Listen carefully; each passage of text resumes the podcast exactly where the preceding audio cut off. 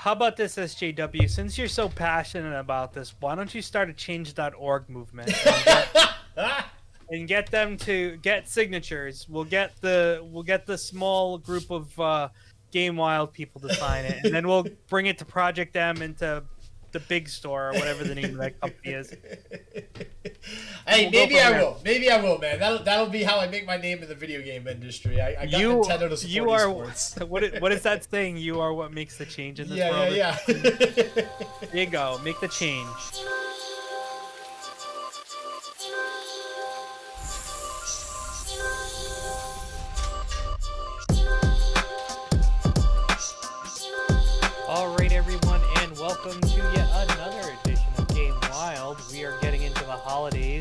Into the holiday spirit. Um, Thanksgiving is this week, so you know it's gaming, gaming, gaming. That's what it's all about because Black Friday's up, coming up. We're gonna have some deals um, that I'm gonna post on the on the Facebook page. So, guys, if you're not on our Facebook group, join our Facebook group, join our Discord. We show deals wherever we can find them. We also try to get ahead of the PlayStation 5 and Xbox Series X releases. So, if you are still one of the sad few people, and I'm looking at you, SJW, that do not have Stop making me feel bad, man. I'm so sad. Uh, we are still trying to get you one by I'm posting trying. when they'll be out. But I have gone on every single time I see a post anywhere on Twitter, from you in the Facebook group, everywhere. I am on that site at that time. I have it in my cart, and then nope, nothing. It's sold out. well, you know, it's it's tough, but it's there. So check it out. And then also, obviously, rate, review us, um, do all that fun stuff on the podcast app that you're listening to us. Or if you're watching us on YouTube, ring that bell so you know when the next episode of Game Wild comes out. And hopefully, down the road, we'll also be doing uh, minor uh, segments as well that aren't part of the podcast on YouTube. Um, we have been talking about doing some unboxing of uh, playing cards and things like that. So stick around, you never know. so the question of the week, Yeah, I go for it. So, and, and this this will actually segue into something that we found too, is in regards to news. So I'm, I'm very uh, very excited to talk about this, anyways. But so the question of the week is, what is the weirdest video game system that you have that you've ever seen, or the, the weirdest console idea, I guess? Oh, actually, I can I can say that I think I have the one, the number one, Okay, what do Um, you got? What do you got? and it's real. I hope it's real. I well. Well, you said idea. too, Oh, okay. Well, I mean, all right. So when when I say idea, it's it's really just something that at least was released and then might have failed or whatever. All right, so my pick is the one, the only Atari Jaguar. Now, why the Why Atari? Jaguar? Yeah. Why, why why do you think that's a weird system? Look at the controller, bro. Have you ever seen the I mean- controller of the Atari Jaguar? I- It is one of the funkiest things. It looks like you can make a phone call on it because it has a number pad, and then it has three buttons, a la the Sega Genesis. Um, I mean, that controller alone makes it probably one of the weirdest systems that were is ever placed on the market. that is a very it's a very bulky controller. Um, It's like if if that's the the Xbox controller before the Xbox controller. that was yeah, and we thought the original Xbox controller was bad. This is uh yeah, I, I will say it is basically like a number pad, which is kind of weird. But then, I mean, that was Atari Jaguar. That's some historical. I mean, that's like the beginning of gaming, right? And the fact No. that that well, it was it was towards the beginning of gaming, and um, no, the picture on the box. Was the. Atari the Atari Jaguar came out in the mid 90s. So it, the beginning of gaming was really in the 70s and then if you want to talk about home consoling, that was the 80s. So this is in the 90s. This released This in released. North America. I thought Jaguar released in the late '80s. Nope, the Atari Jaguar released in North really? America. In North America, Wow. on November twenty third, nineteen ninety three. That is the earliest release of the system. Um, it was then released in other countries um, almost a year to six months after the American release. So actually, all right. So oh, okay. So I'm thinking. I don't. When I think Atari, I think the time period in my head, like I don't picture Atari any anywhere outside the 70s and 80s. But I forget that the Jaguar was actually released that late because I just looked up the original. So the Atari 2600, which was like the beginning of gaming, that was released in 1977. So I always, I always Yeah. do that, like because Atari didn't exist after that, right? Like, Yeah, and let's talk about let's talk about it real quick in regards to uh, the lasting lifespan of the system. So, if you think about the Xbox and the PlayStation, who have probably, and I guess you could throw Nintendo in too, have had systems that have had the longest lifespans in the history of video gaming. The Atari Jaguar lasted until 1996, which is a whopping three years. Wow. and and actually, considering it was in the '90s, that's when consoles started to last a little bit longer than they would have otherwise back in the '70s and '80s. Because there was a In the- lot of in the '80s and early '90s, there was a lot of random consoles coming out, like a lot of random consoles. All right, I'm gonna give you. I'm gonna get. Let's do a little bit of fun facts here because I have the. Uh, I have the the Jaguar wiki page up here. Oh boy. And I, I want. Let's play a game. Let's play. Can SJW answer these questions? All right, I got Uh, Google up. discontinued. Nope. In 1996, it was discontinued. How many Okay. units of the system were sold? oh God. And Um, I'm gonna and I'll be and I'll be like a hundred percent like okay, you can go with uh we'll do over under Okay, I'm gonna say five hundred thousand consoles over under sold under, for the lifespan. Under. Lifespan under. Yeah, under. under. Yeah, You are correct. yeah. It's I, I sold was gonna say 100. under. It sold under two hundred and fifty thousand.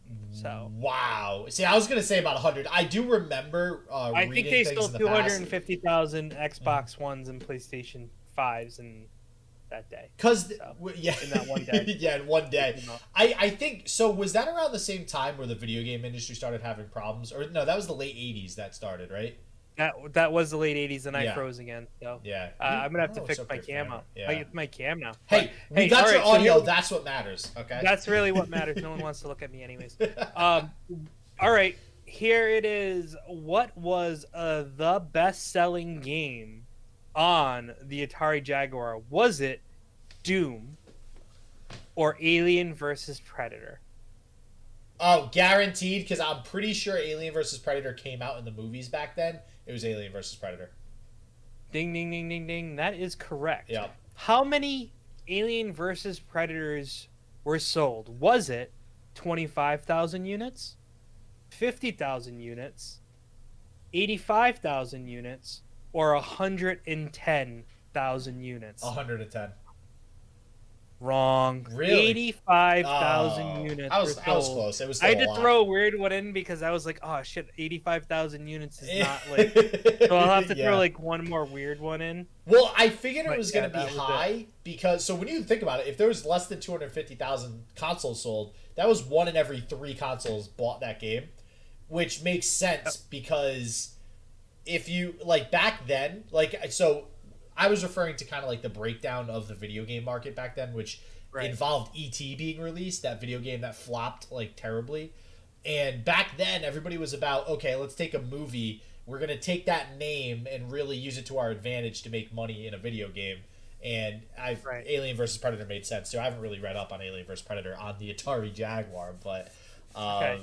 Now the final question. yeah, They they were going to have a predecessor to the Atari Jaguar, but it got canceled.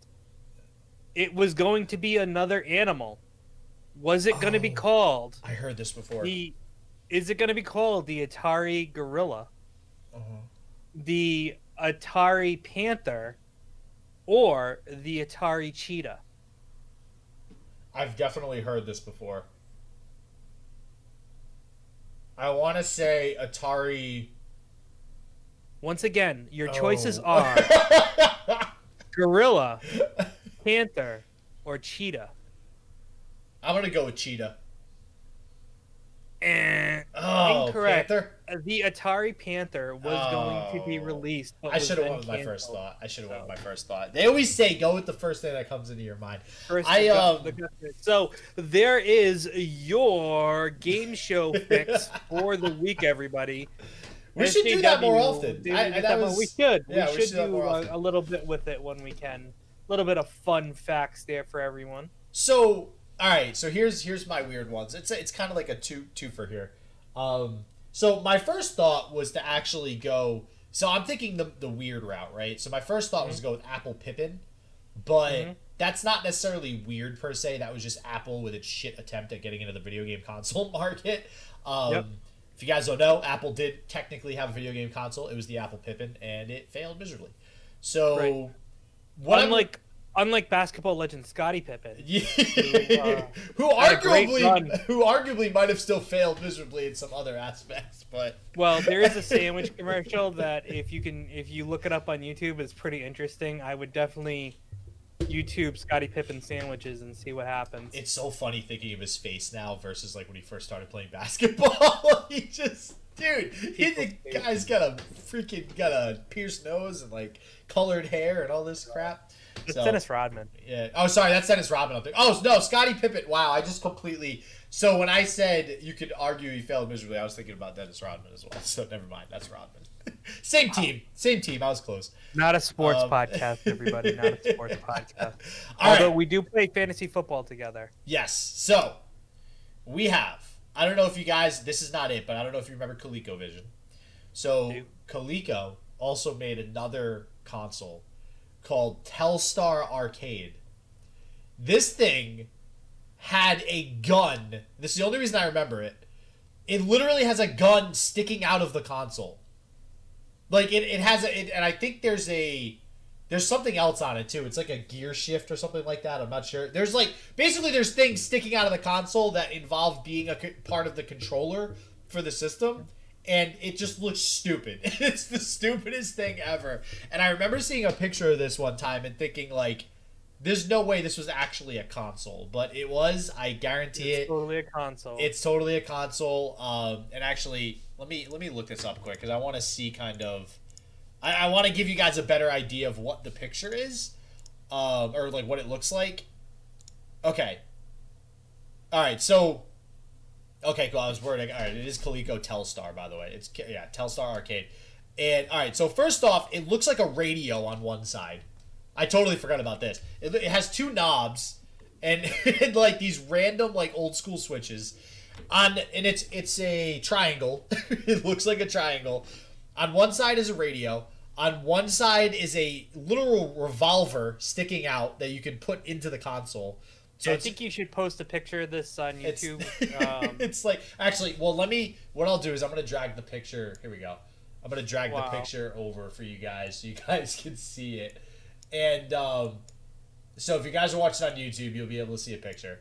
But yeah, I'm looking at this thing, and it is an amalgamation of like, if we wanted to put every type of controller possible in a game, we have it. in a, in a game console, no less. Not even a game. In a game console, sorry. And on the other side of the triangle, there is a steering wheel with a, I guess, a gear Gear shifter. shift. Yeah. Yeah. So, um, so, like so can yeah. pull that revolver out of it too. So that You can. You can definitely. It, it's almost like they're like, hey, we want to. We want you to be able to hold this gun somewhere. We're gonna make that spot the system itself. So, Wow. um, so yeah, that's that's my weird one. But I still think it's funny. Weighing in, weighing in, everybody at a whopping four pounds. I will say, I am very surprised. Speaking of the Pippin, I am surprised that Apple still has not really had a full fledged like console because they in have. the war. You want to know what? I, I I think it's because they they're smart, right? They're like, okay, we don't really need to go into this, but what we can do is we can charge people to play games on our on our stuff. Mhm. So you can pay five dollars a month to play the Apple Arcade, yeah.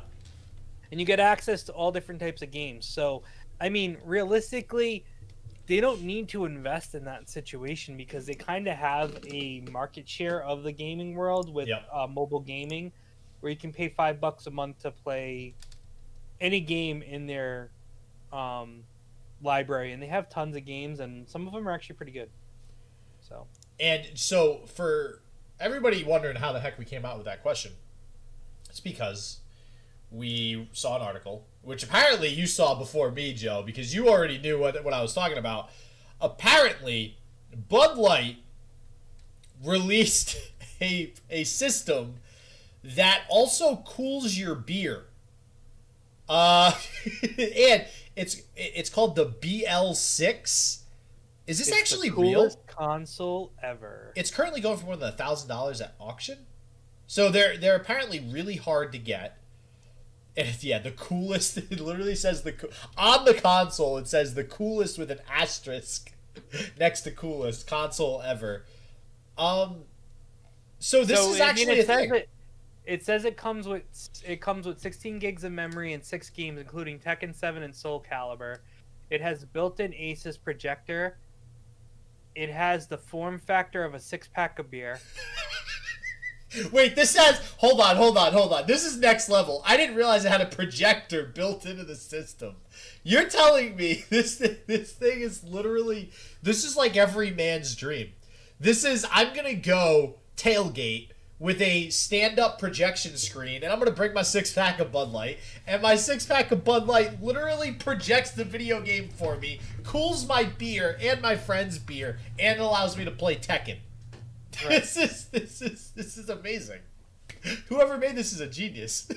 this is great. And and Somebody at Bud Light. and it even says uh what was the what's the slogan? Uh a true uh a, oh, a, it's a marvel of engineering. Cuz isn't that like one of their things in the commercial like it's a marvel or it's a true American genius or what the hell is the what's the what's like the That- catch line? Yeah, that was like back in the like late 2000s. I think the Genius or the Okay, early- yeah, yeah, yeah. late 90s, and it's like genius. And and the so the controller, the so first off, there's four beers in it that are like placeholders. It looks like I'm not I'm yeah, not sure. like big beers. Yeah, um, and then the controllers not only fit inside the console, so it's, it's a carrying case. Um, they look like Sega Genesis controllers, kind of. Um, no, or Super Nintendo, no, I guess you could Super argue, Nintendo. with joysticks. Super Nintendo would be more apt because uh, Sega Genesis had three buttons. Yes, yeah, and then this um, it's got two joysticks too. So Yeah. it's a very simple regular controller. But honestly, I want to buy it. like just it doesn't even really play a lot of games, but I want to buy it. Like this looks amazing. so I don't know how you get it because it says it's apparently really hard to get. Um, and it's currently going for more than a thousand dollars at auction. I imagine that's probably eBay. So, but there's that. There's that's a thing. If you want it, you can you can buy it. It exists. Whew. Gotta love it. There you go. Absolutely. So if you're into beer and gaming, got, we have a system for you, everybody. So, um, another thing that I that I found, um, which I didn't, I, I wasn't aware of this until looking a little bit earlier, but Uh-huh. I'm very happy that I found it. To be honest with you, The Last of Us, man, The Last of Us. So actually, b- before we get Joe, what are you watching right now, as far as like shows are concerned? So let's see. Um, obviously, The Mandalorian's back. So I've been watching The Mandalorian on Disney Plus. Excellent show. Still, um, I don't care what stupid people say on Twitter. Um, it's fine. I like I'll watch Mandalorian. it for I'll watch it for other people than just one person who makes stupid tweets. Um, let's see. So the Mandalorian, the British Bake Off on Netflix as well. the British bit. Okay. It's ama- Listen, I'm a I'm a cook person. If you I've seen no those those shows are actually pretty good. I'm not gonna lie, those cooking if you shows. if you but if you follow my Facebook, my Instagram, and all that stuff, you'll see that really my stuff isn't about gaming at all for the most part. It's about food that I make. So um, that's pretty much why any of my stuff is interesting. It's not about gaming. It's about the food that I make. So you get to peer into my world a little bit there. Um, so the British Bake Off. Uh, I watched and I told you about it. We Are Champions, which is a docu series on Netflix that came out yesterday or Friday, I should say, because today's Saturday. We're recording on a Saturday, and it is about interesting competitions throughout the world. okay. I'll give you a couple just to. Oh, this is the one you were just telling me about, right? Yeah. Yeah. Okay. So, the first one, if you guys have ever watched Ozzy Man reviews, there's uh, there's uh, one where he goes and he reviews people run like basically tossing themselves down a hill after a block of cheese or a roll of cheese. That's what the first episode is about. Okay, the first episode is about that Great intro uh, to the show. that challenge. Okay. The next episode is about jalapeno. I um not jalapeno, but like hot pepper eating contest. So there's this huge contest in Carolina, and this guy creates and crossbreeds peppers. He's actually the father of the the Carolina Reaper. So he created the Carol- Carolina Reaper and creates these contests. And I'm going to tell you something. It's worth the watch just to see these people endure the pain cuz they cuz they also they talk about the actual competition and then you then they show you the competition. So you actually get to see the competition happen, so it's worth it. It's not just they talk about it, they talk about competition and they interview certain people that are a part of that competition. Yeah. And then just one more random one for you, dog dancing. Dog that's- dancing. Competitive dog dancing, absolutely. Listen, I've always said, man, if there's something you want to do in this world or you're interested in, I promise you there are other people that are interested in doing it that you can find, especially so online there's an international dog dancing contest that happens and that happens every year in Europe and they go and they deal with that. So that was interesting. There's only like 6 episodes, I think. Uh, and they're about like 30 to 40 minutes. It's definitely worth the watch. Uh, yo-yo competition is one of them. Uh, frog Oh, jumping. Man, I miss yo-yos. When, when you were younger, did you have like one of those brain yo-yos and stuff? You remember? I had the one that lit up, you know, when you Yeah, threw it. yeah, that's a that's the brain. Yeah, uh huh. Yeah, yeah, and, and they, okay. they had like mechanical yo-yos and stuff. Oh my god, Yeah. the So- butterfly yo-yos. So it's stuff like that that I'm watching right now. It's uh, weird stuff on Netflix and All right, well, that was not. that was. I was. I mean, Mandalorian kind of falls in the category, but um, Mhm. I the reason I ask is because I will. So you were a Game of Thrones fan as well, right? Yep. I love Game of Thrones. Um, I am. If if this comes out, especially anything HBO releases is like so good. I love HBO and Showtime. Like those two. Pro, uh, producers of shows right now are, are absolutely amazing, especially HBO. Um, the Last of Us. The Last of Us, baby. This is like one of the iconic games of the last 10 years. Uh, the Last of Us 2 obviously came out as well, so there's plenty of storyline to deal with here. And this supposedly will be eventually coming to HBO. Right now, the people involved are Craig Mazin, who is the creator of Chernobyl. Did you see Chernobyl? I did it. My wife watched it though, but It's um, very good. It's yeah. very very good. And like I was I was hesitant because I'm like, oh, it's just like a historical fictional documentary type deal and uh you know, I don't I don't know if I'm going to love this, but Yeah. it was so good. It was very very entertaining and still remained pretty historical ac- historically accurate, right? Um, on top of that, the game creator Neil Druckmann is going to be involved, Naughty Dog. And Game of Thrones executive producer Carolyn Strauss. If that's not a lineup of people, I don't know what is. Because if you have Game of Thrones uh, creator, HBO, or sorry, executive producer, HBO themselves, creator of Chernobyl, and obviously Naughty Dog and Neil Druckmann involved, that's amazing. That is some good stuff there. So I It is good I am stuff. super super excited for The Last of Us. Um, if you guys haven't played The Last of Us, if you, if you guys are actually listening to this podcast and have not played The Last of Us, what is wrong with you? You need to play this game. It is What's wrong with it, you it's like by far it probably at this point it's top 10 games of all time it's in the last 10 years it's probably if not the best definitely top three. Uh, which is hard because there's been a lot of like you got the witcher and stuff to compete with you got last of us you, there's a lot of good games that have come out in the last 10 years. But um, yeah this game you- you have to check it out. And uh, and they're working with sony obviously as well. So uh, this is going to be good stuff. Uh, you, i mean joe you're going to watch this right if this comes out on hbo Oh yeah, I'll I'll definitely watch this. Hey I'll Joe, definitely watch this. Have Hey, you yeah, played? You can see all my stuff well, yeah, I can see our you stuff, but have you played The Last of Us? The mess. Yes. Oh, you have. Okay, cool. I was I was gonna get so disappointed if you haven't at least played it. I haven't. I beat the I haven't played one. the second one. Yeah, I haven't played the played the second, one. I haven't beaten it though, so it's um it's so good. It's so so good. It's it's like playing a book, and and then but it's got awesome uh, awesome gameplay as well as far as I'm like gonna move my camera and up too. We're gonna play this all up. We're gonna get it up so you can't see the mess that. Uh, the full mess of my- but now you It's alright. Hey, you know what? You got a PlayStation 5 and an Xbox in there, so as far as I'm concerned, you get a get out of jail free card. You can just blame it on having those boxes laying around. Yeah, that's so true. at this point, I'm so desperate for a PlayStation or an Xbox, I want to just buy those boxes behind you. So not the system, just the box, just to make it look like I have them. so Bring it on, But yeah, so Last of Us coming out, pretty excited about that, um, and we'll definitely be tuning in to, to check that out. So, but Hundred percent. what I really want to talk about, and I think this is where we'll have some interesting discussion today too. GameStop, Joe. GameStop. Game stop. So, Stop it.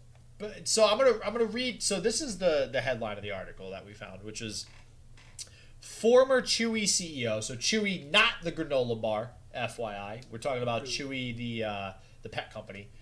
Tries to former Chewy CEO tries to push GameStop to become the Amazon of the video game industry.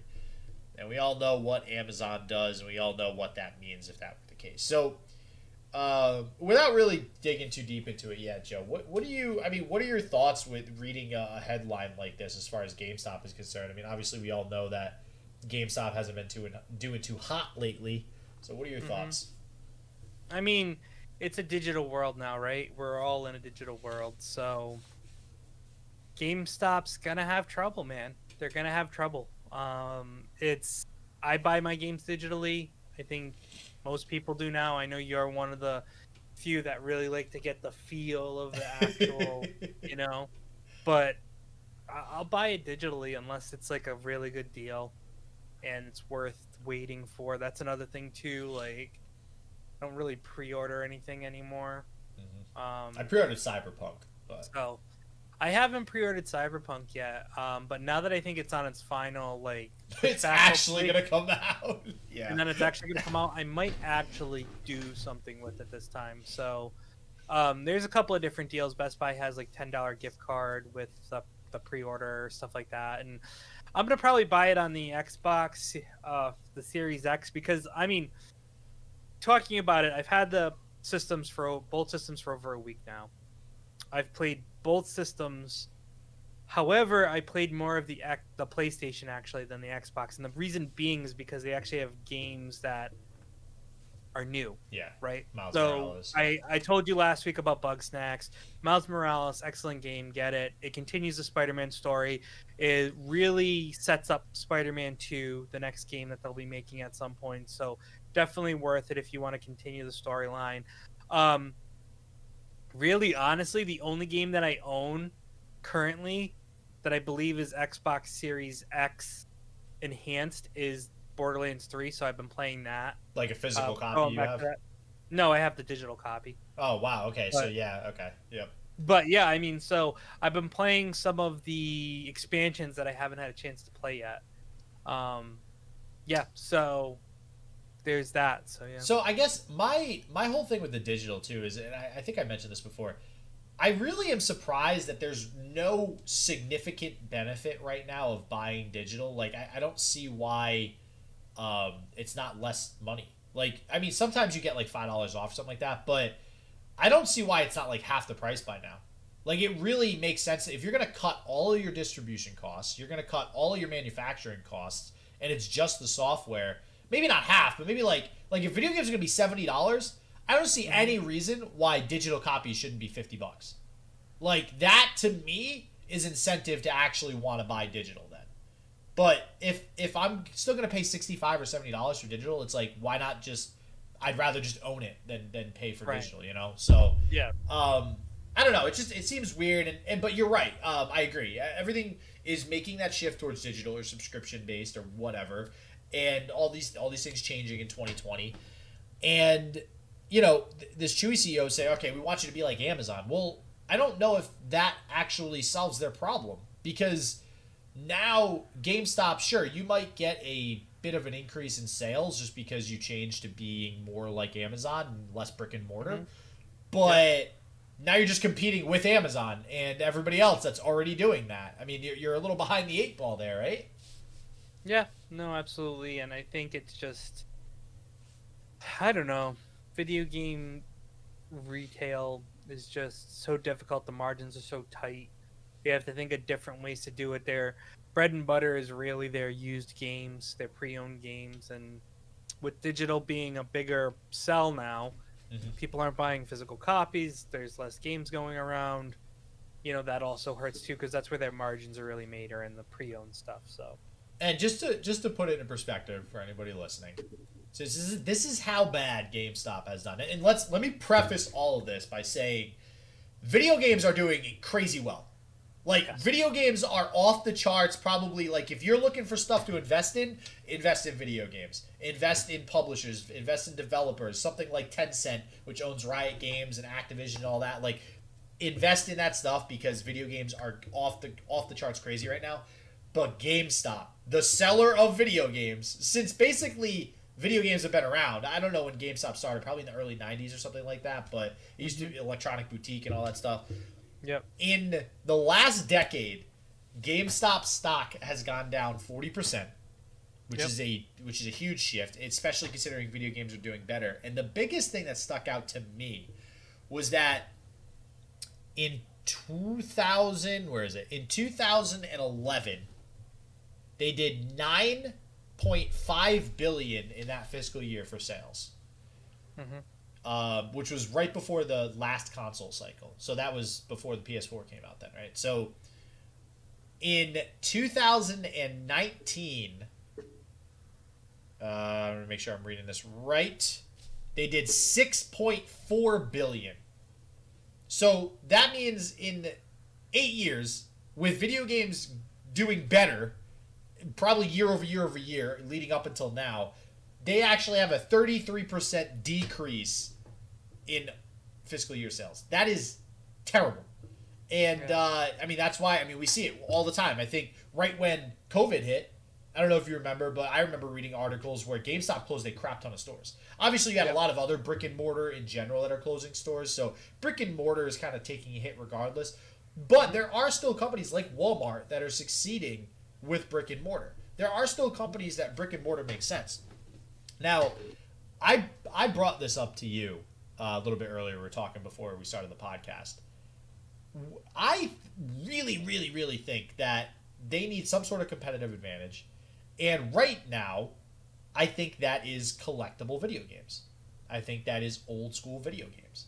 Because I know me personally, if I think of, all right, where am I going to get a regular Nintendo game or a Super Nintendo game? Well, yeah, I can go online, eBay, or something like that. But if I want to go somewhere right now pick that up, which honestly, the fact that you're even collecting video games in the first place, I feel like most people do want to go and get it right away. Um, similar to like buying trading cards, which I've been doing lately. Like I want to go and get it right away and open the packs.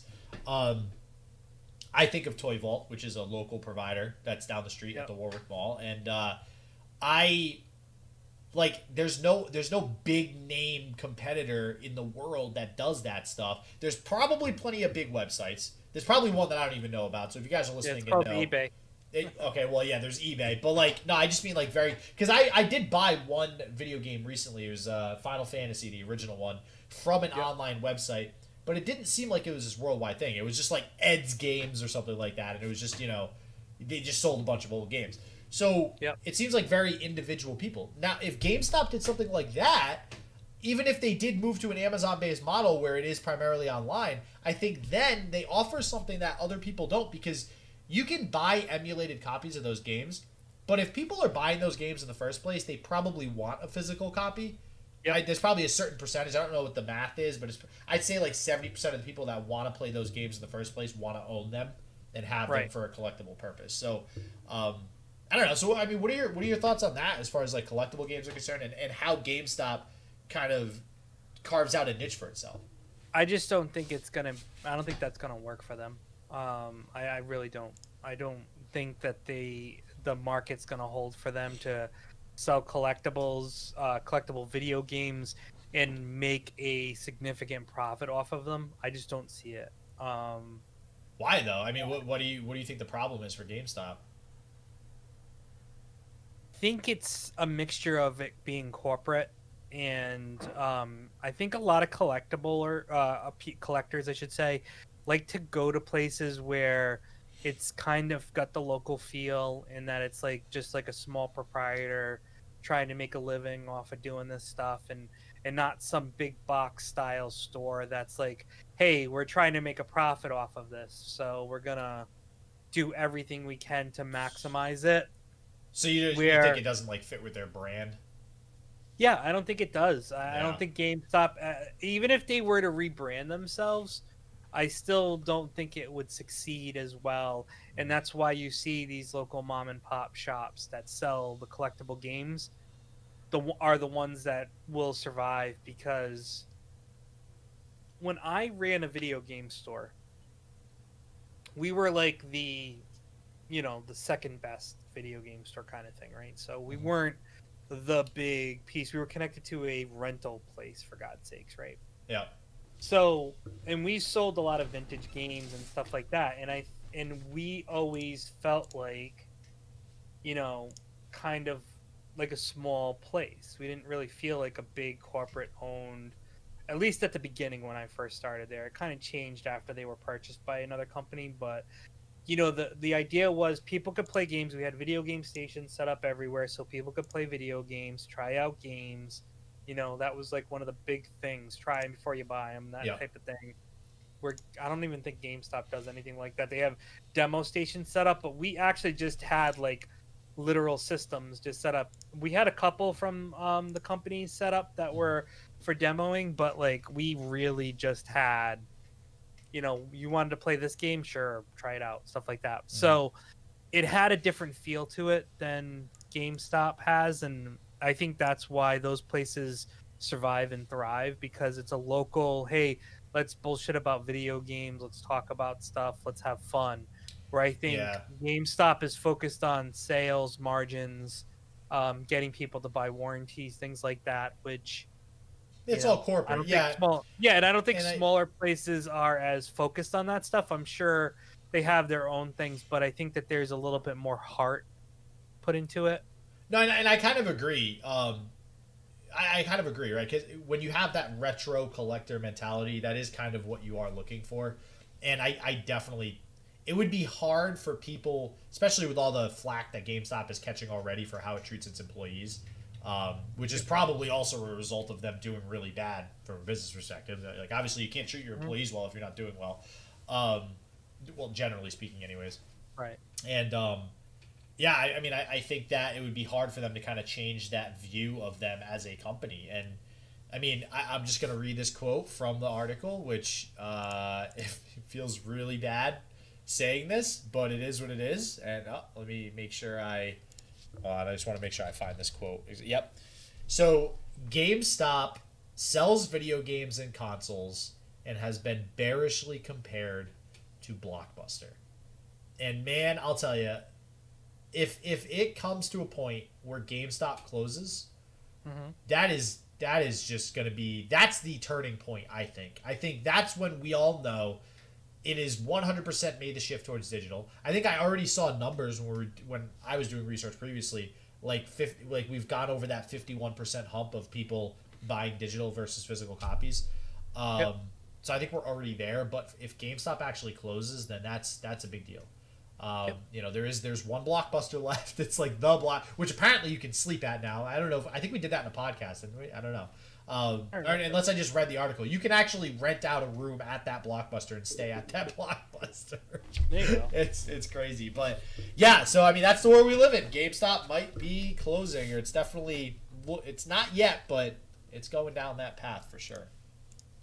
So, uh, but next on the chopping block today, Nintendo, my Nintendo, my Nintendo. I mean, Joe, listen, I've I've told you a million times how much I love Nintendo. Yeah. Um, the nostalgic feeling they give you, and just abs- just everything about the company for the most part, I like. I think they do a great job at designing games. I think that their games and their IPs are IPs for a reason. Like people know Nintendo because of their five core IPs, right? But man, what are your thoughts before we get into actually what this article is about? What what are your thoughts on just like game mods in general and, and whether or not like as an example, Elder Scrolls? I know that gets a ton of support for people modding the game. Are you for, against, neutral? What's what's your take on game mods? I'm for it. I'm Yeah. for game mods. I think it's a lot of fun. I absolutely love the Steam Workshop. I think the oh, Steam Oh, yeah. Workshop is amazing and it's collaboration, but you know what else it does? It helps it helps grow the community. Um so I I harken back to a game on Steam called Darkest Dungeon. Mhm. Such a fun game. It's like a roguelike RPG where you collect characters and you go through these dark dungeons and and fight, but the coolest and fun part of it that kind of kept it alive for me was the fact that you could get new characters to play with. And they were all Yeah. modded characters that people created. They actually designed it. I actually tried to design one once and you know was pretty i, I did a pretty good job i thought. Um but it was really not too different. It was more of a color mod for one of the characters. So um but it was all done in photoshop. You took the character base and i just changed the colors out and i was about 95% successful there were a couple of movements that didn't work properly um, but outside of that i mean i had her new color scheme it was uh, the gravedigger um, she was like i had like a joker style look to her so her face was painted like the joker she Oh, that's pretty cool. different color. Yeah, I'll have to see if I still have it. I can take a screenshot. I'll send it to you. You can post it on the um on the site. But yeah, but that was just like a mod I created. I never sent it out because it never successfully worked 100% and I just didn't have time to focus on it Mhm. enough, but um and it was just a color palette. It was not like I was changing the actual way the person played, but there are people who do that and it's amazing and I've read where someone was so successful that the company actually brought them on for DLC purposes Yep. and they worked on DLC. So it grows a community, it brings people together. Um, I've heard those stories But- before too, all the time. but I Yeah. think it has to be these small companies that need to keep games alive and support from the community. That way, they can continue to make money off of it and Mhm. and be able to make like currently, if you want to look at Red Hook, which is a company who developed um, Darkest Dungeon, they're currently working on the second Darkest Dungeon. They have a bunch of DLC out. They're also working on a board game that I think is on Kickstarter right now for the game. I mean, Mhm. but it's like small games like that. Those are the ones that kind of embrace the whole modding situation and are okay with it because it keeps your game alive, really. And um, Oh, 100%. Yeah. And I know that there's a lot of people who are against it and who feel like you're killing the base of the game, but no. you want to know what? You're just you're you're just adding fun and flair to the game, and why does that hurt?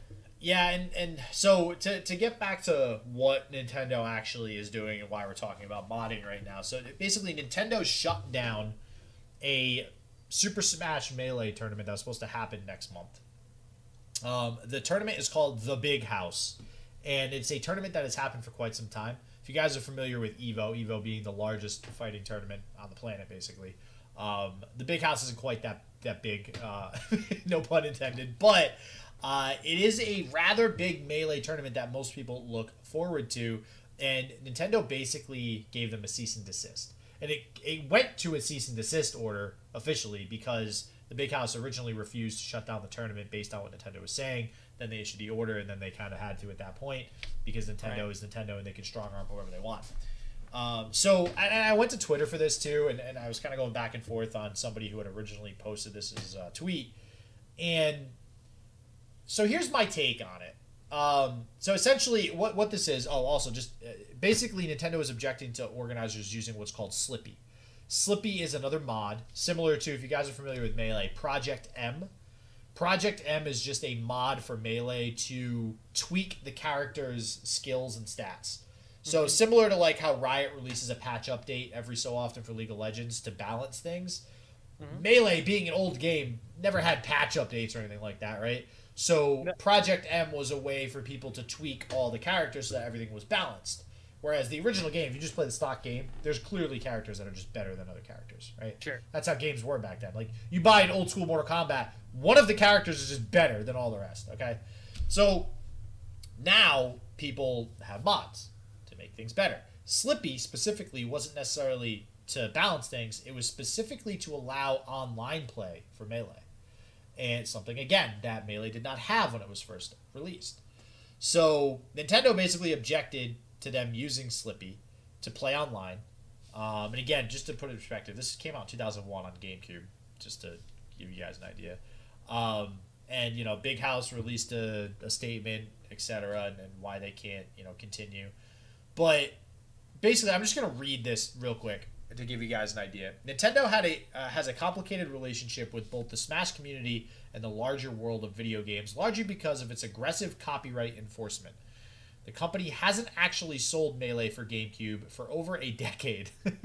keep that in. But this game is still being played all the time. Yeah, sure. Yeah, in, yeah. in 2013, it ordered EVO, which I just mentioned, the world's mm-hmm. largest fighting game tournament, to shut down a planned Melee event before quickly actually reversing its decision. So it's not a surprising move for the oh, company, boy. but its approach to copyright has hindered taking a long running event online at a time when there's and that's the other interesting part. At a time when there's really no other freaking option but to play this game online. Which is what also blows my mind because what how else are people supposed to play this game right now? So Nintendo did all right. So here's my take on it. I think Nintendo. th- all right, actually, before I say this, Joe, what games besides Melee can you think of that Nintendo has a hyper competitive like esports scene for? I don't think there is one that I'm aware of. I can't think of one either. is biggest- Melee is like the biggest thing because it's like their fighting game. Yeah, and the only thing that Maybe I Mario can- Kart. Oh, Mar- Mario Kart is actually and you can play it online too. The new ones. Yeah. Um, so maybe Mario Kart. But I don't think there's really like an esports scene for it. If it is, it's probably very underground. Yeah. But here's the thing: even Melee is considered underground because of how Sure. Nintendo treats this copyright enforcement, right? Right. now- and of course, with mods, it makes it a little bit Yeah. more undergroundish. Yeah. And the other thing uh, that comes to my mind with Nintendo competitive is like speedrunning Mario and stuff like that. That's probably about as officially competitive as you can get. But that's not necessarily like an esport in the sense of an esport. Right. That's just like competing for the sense of I just want to compete. Competing. So yeah, just like I'm bored and I want to get a better time than this other guy. So, um, I think what this shows me is that Nintendo doesn't want to get involved with competitive esports, and I don't really know why. Like it seems like they're very anti. We don't want our Nintendo games or our Nintendo IPs to have anything to do with esports. Well, I don't think that's the case. I just don't think they want it modded, right? I think they just want. If That's what they're saying on the, game- surface. Yeah, but well, I mean, let's ask the question, right? Is there any competitive games out there that Nintendo has that isn't modded? So, like, are there Smash Brother Ultimate tournaments or whatever that don't have mods that people compete in? There, there if are. there is, and are those shut down? They're not shut down because Well, well, I then there you mean, go. legally they can't at that point. Actually, I think they technically they can because of how copyright sucks. But and then there's No, but what I'm saying but- though is that you, your basic question was that they don't want to have a competitive scene. Well, if they didn't want to have a competitive scene, they'd shut everything down Yeah. and be like, "Don't do this," and they're not. They're only doing it to things that defeat the purpose of the original intent of the game, which is if you mod it, if you change the game, you are defacing the original intent of the game. So that's their problem. That's what they're fighting up against. So what you're saying makes sense. Like I agree, but here's my thought: is yeah, just because they're letting these tournaments happen. Doesn't mean they're supporting them. Like they have never openly really pushed the esport. Like all right, let's take an example: Riot. Obviously, League of Legends is the most competitive Yeah, game but ever. I can't. No, no, no. can't bring those games up. I'm not. I'm not. I'm they're not. I'm not. I'm not. I'm, going to use Legends of Runeterra. Legends of Same Runeterra. How is it? It's literally a brand new game with like no following. But the point is, is that it's based off of a game that has a following that is humongous, And Melee is based off of all of Nintendo's characters, which is humongous. and they also have a great following as well. That, but that's But- that's my right. point though. well, all right, then you tell me if if people start modding Legends of Runeterra or start modding um, League of Legends and and Riot doesn't step in and say, "Whoa, don't do that," what are you gonna say? Riot would step in and say say something. I know. they would. So, but but they go. I mean, support but they support the competitive community. I think basically what I'm saying is they're They're supporting a competitive community because that's how they make their money. Nintendo doesn't need to support a com- uh, competitive community to make money.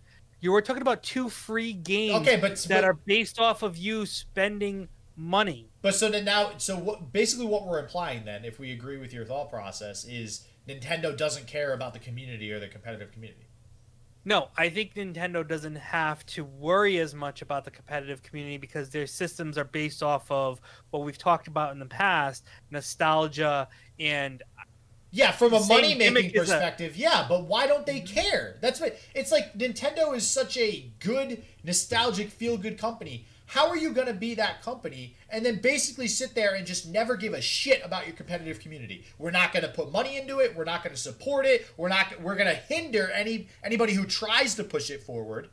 Because that's all Project M and that stuff is. Is it's people trying to push the Right. competitive Nintendo community forward and Nintendo going, "No." but by modifying it. I, I get that, and they've they've done That's it without their scheme. modifying it too. It's but because it's because competition is not Nintendo's bag. that, and Competitive that's nature.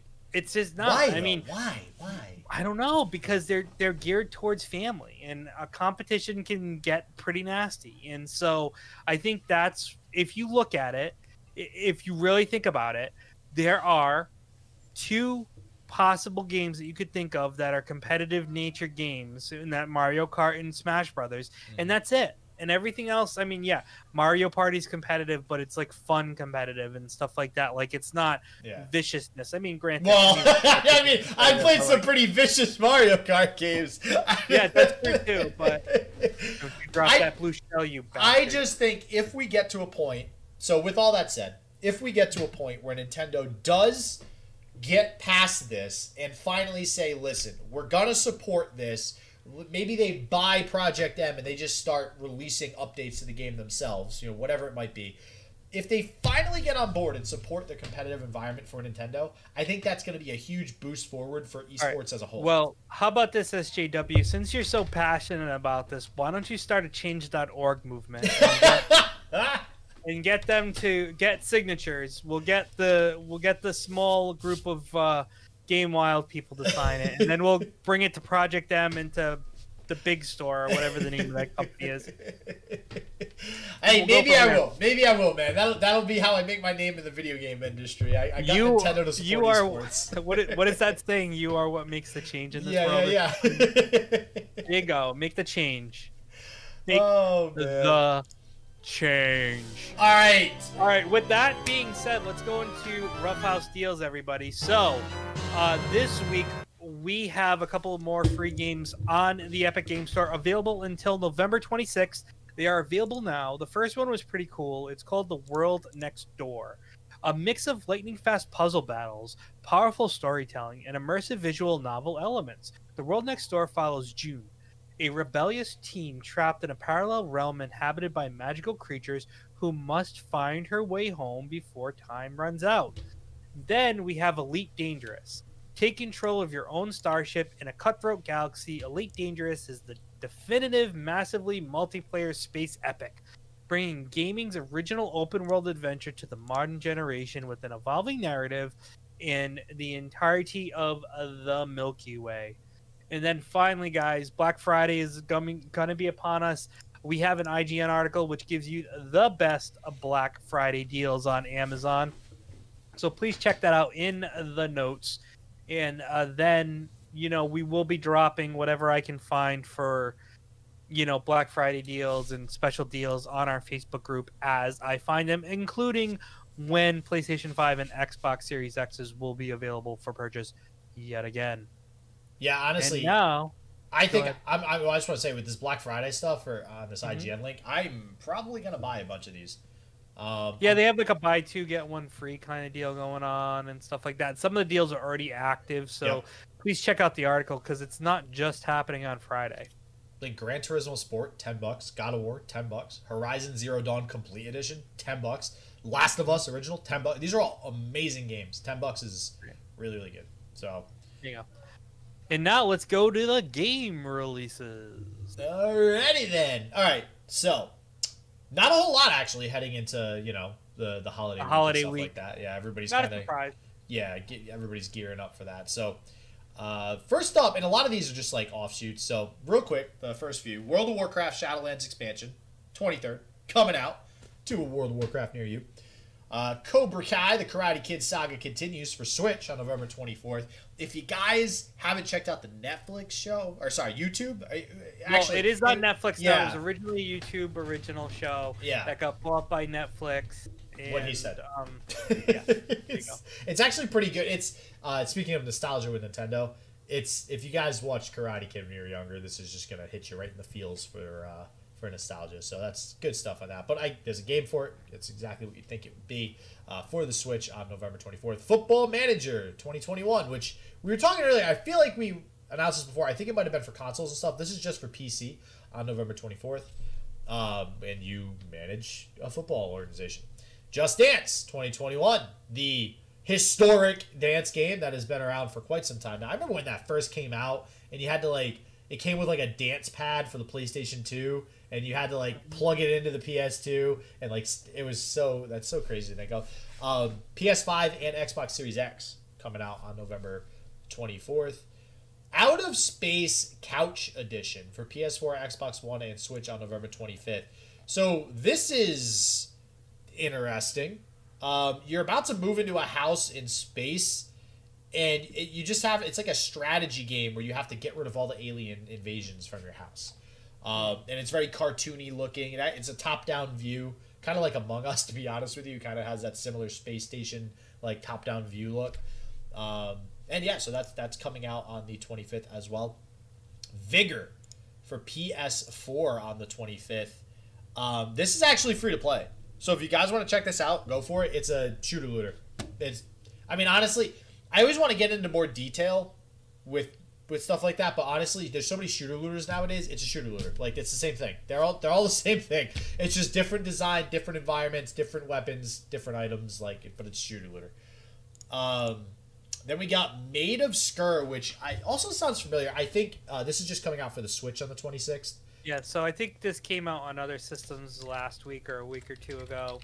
Yeah. now it's fine. No. Yeah, yeah, yeah. Yep, exactly. This is more of like a scary, scary uh, story type deal. Uh, it's a it's a first person first person survival horror. There's so many genres nowadays. Like I, I try to remember which one each one is, but um, so yeah, first person survival horror game. If you're into that kind of stuff, definitely buy this one up. Then we have War Thunder for PS5, uh, which is a vehicular combat multiplayer game. So basically, you drive tanks, you drive planes, um, and you shoot them up. it's it's very uh, what's that other one? A- what's that Ace Combat? You ever play that game? No, I was never into flying uh, fighter simulators. Yeah, yep. Like that. It's it's kind of it, it combines like a flying fighter simulator like that, but also like you have tanks and stuff you can use too. So it's a little bit of uh, the best of both worlds there. Nice. Um, and then finally, last but not least, when the past was around, PS4, Xbox One, and Switch. This says, uh, what did we decide C was again? to be, oh, uh, to uh, be. uh, uh, not. Oh man, mm. now I forgot my. Why is this not just TBD? Like, why can't this be TB? Isn't TBD the normal acronym for this? Like, what the heck, man? Well, it's to be determined. but uh, this is a really weird looking game. It's got a To be uh, confirmed. confirmed. That's what it was. That's what it was. Um, this is an adventure point and click puzzle game.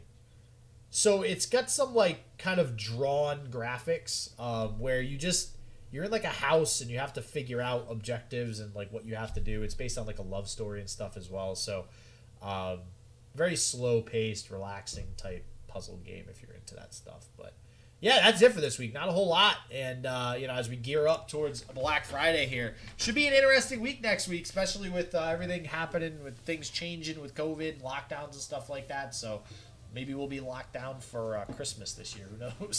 So? Uh, Well, uh, l- Anyways, uh, let's bring everyone down a minute. Yeah, great. Thanks. and we're just gonna end there on a low note. yeah, low note this time. So thank you everyone for watching. Subscribe, ring the bell, do all that fun stuff, and we will catch you next week on another edition of Game Wild. Peace out. Later, everybody.